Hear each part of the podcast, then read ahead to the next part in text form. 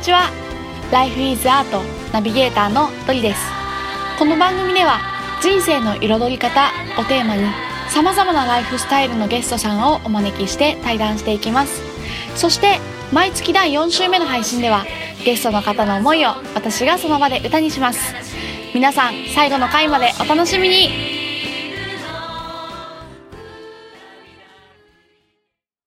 それでは本日のゲストをご紹介します。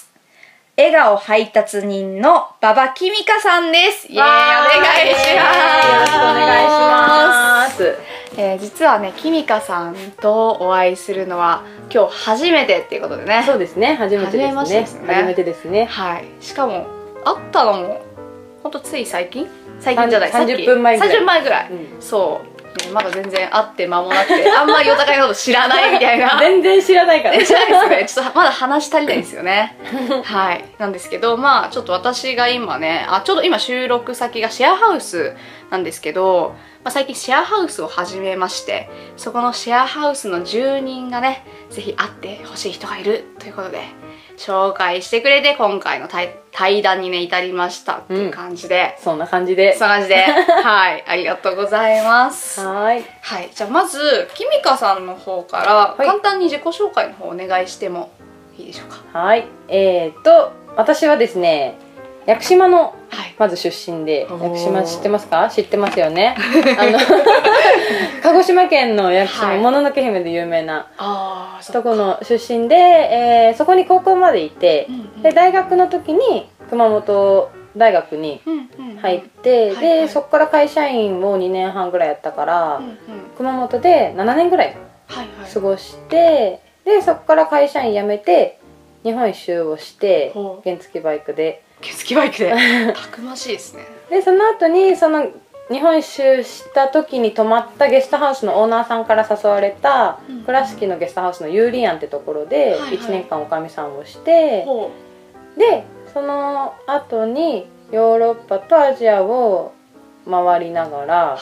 で今は鎌倉に住んでて、何の活動をしてるかというと、書道の書で、まあ、アート、書道アートみたいな、そういうのをやってます。で日本一周してる時とかも今もだけど、名前を書いて、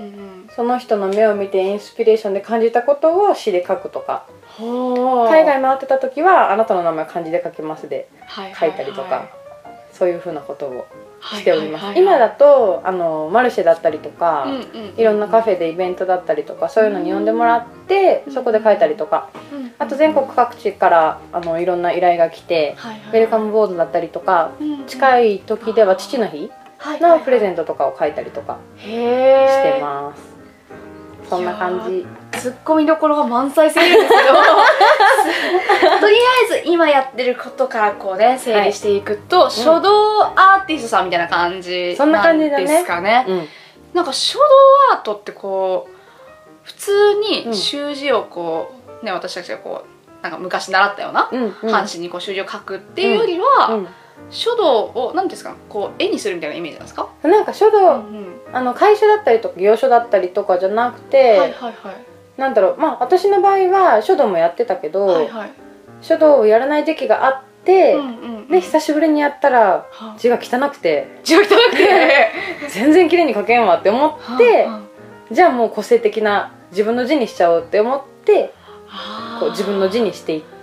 た感じ。でそこに色つけてみたりだとか、ちょっと絵を入れてみたりとか、そんな感じの書道アート。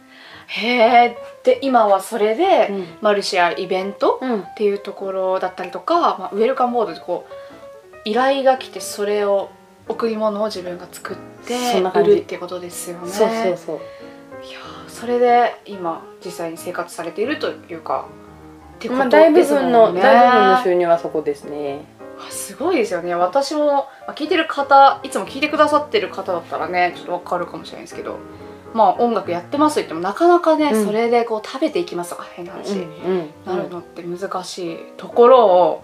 アーティストさんですよ今回はアーティストさん来ましたよ。熱いですね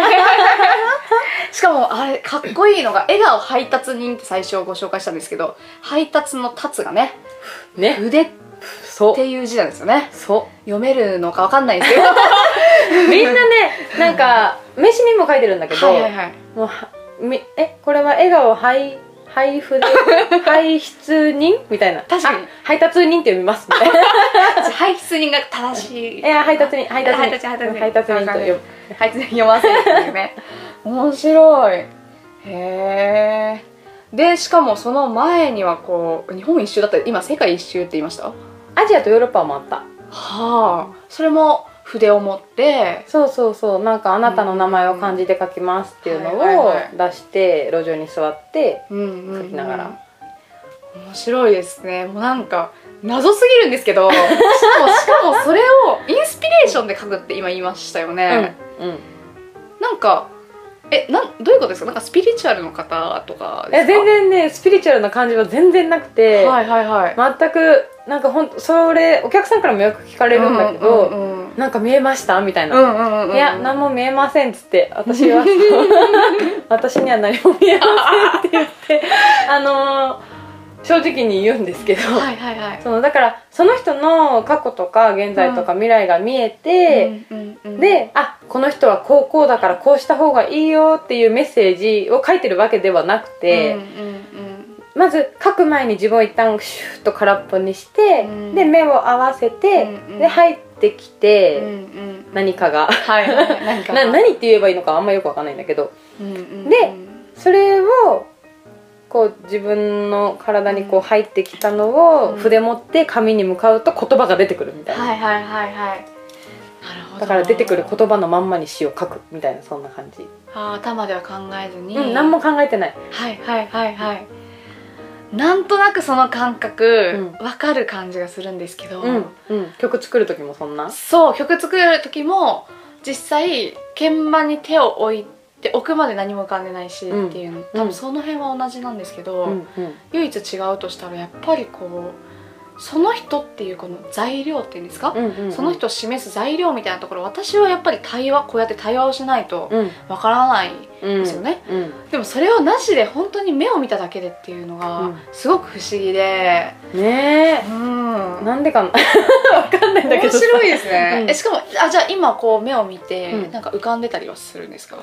ね、そういうモードになってないとね、特にじゃないと大変じゃない？確かに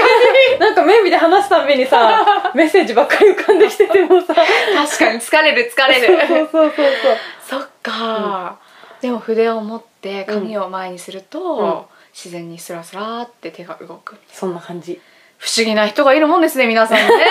いるもんですね。なんか対話しちゃうと逆に結構先入観とかも、あ、こんな人なんだろうな、あんな人なんだろうなとか考えて書いちゃうと、まあそれはそれでいいのかもしれないけど、なんかなんだろうみたいな、自分のやりたいことでは特にないからやんないけど。へえ、なるほど。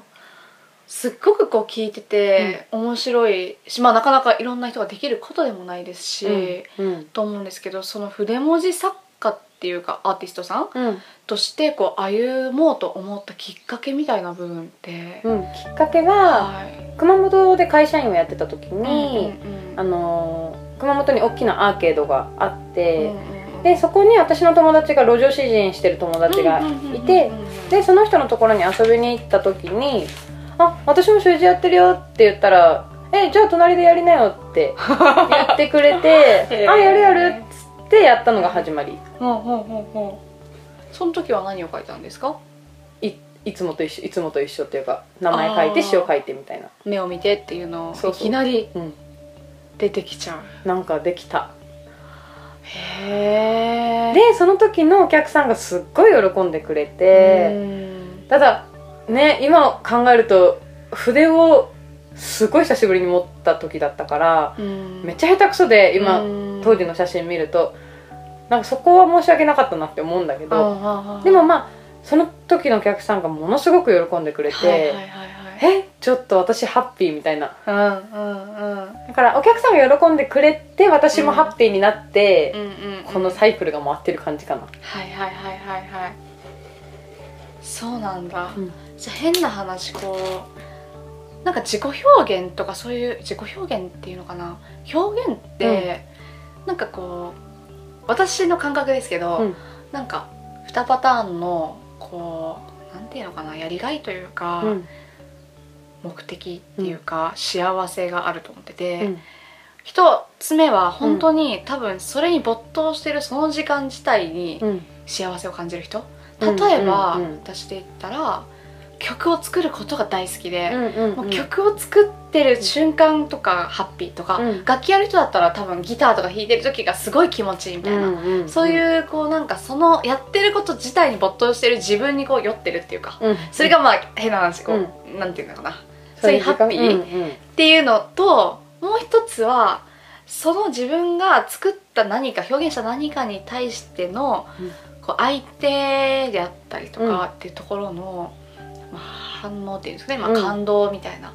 ところがあってっていうのをモチベーションにしてやっているっていうのでいくと、やっぱ今の後者後者完全に後者。あ、そうなんだ。だって一人でやっててもそんな楽しくないし。ああ、そうなんだ。じゃあ書いてること自体がすごいこう楽しいっていうよりは、うん、あくまでこう目の前の人がいてって感じなんですね。そう、作品対人の、その名前書いて詩を書くっていう作品だけじゃなくて、まあ、普通の言葉の作品を書いたりもするんだけど、それも、まあなんだろう、やっぱり誰かの心に届いて、あ、本当に感動した、元気もらったとか、本当に嬉しかったって言ってその人が元気になるとか幸せになるのが私は幸せ。へー、そうなんですね。そうなんですね。だから笑顔配達になんや。そうですね。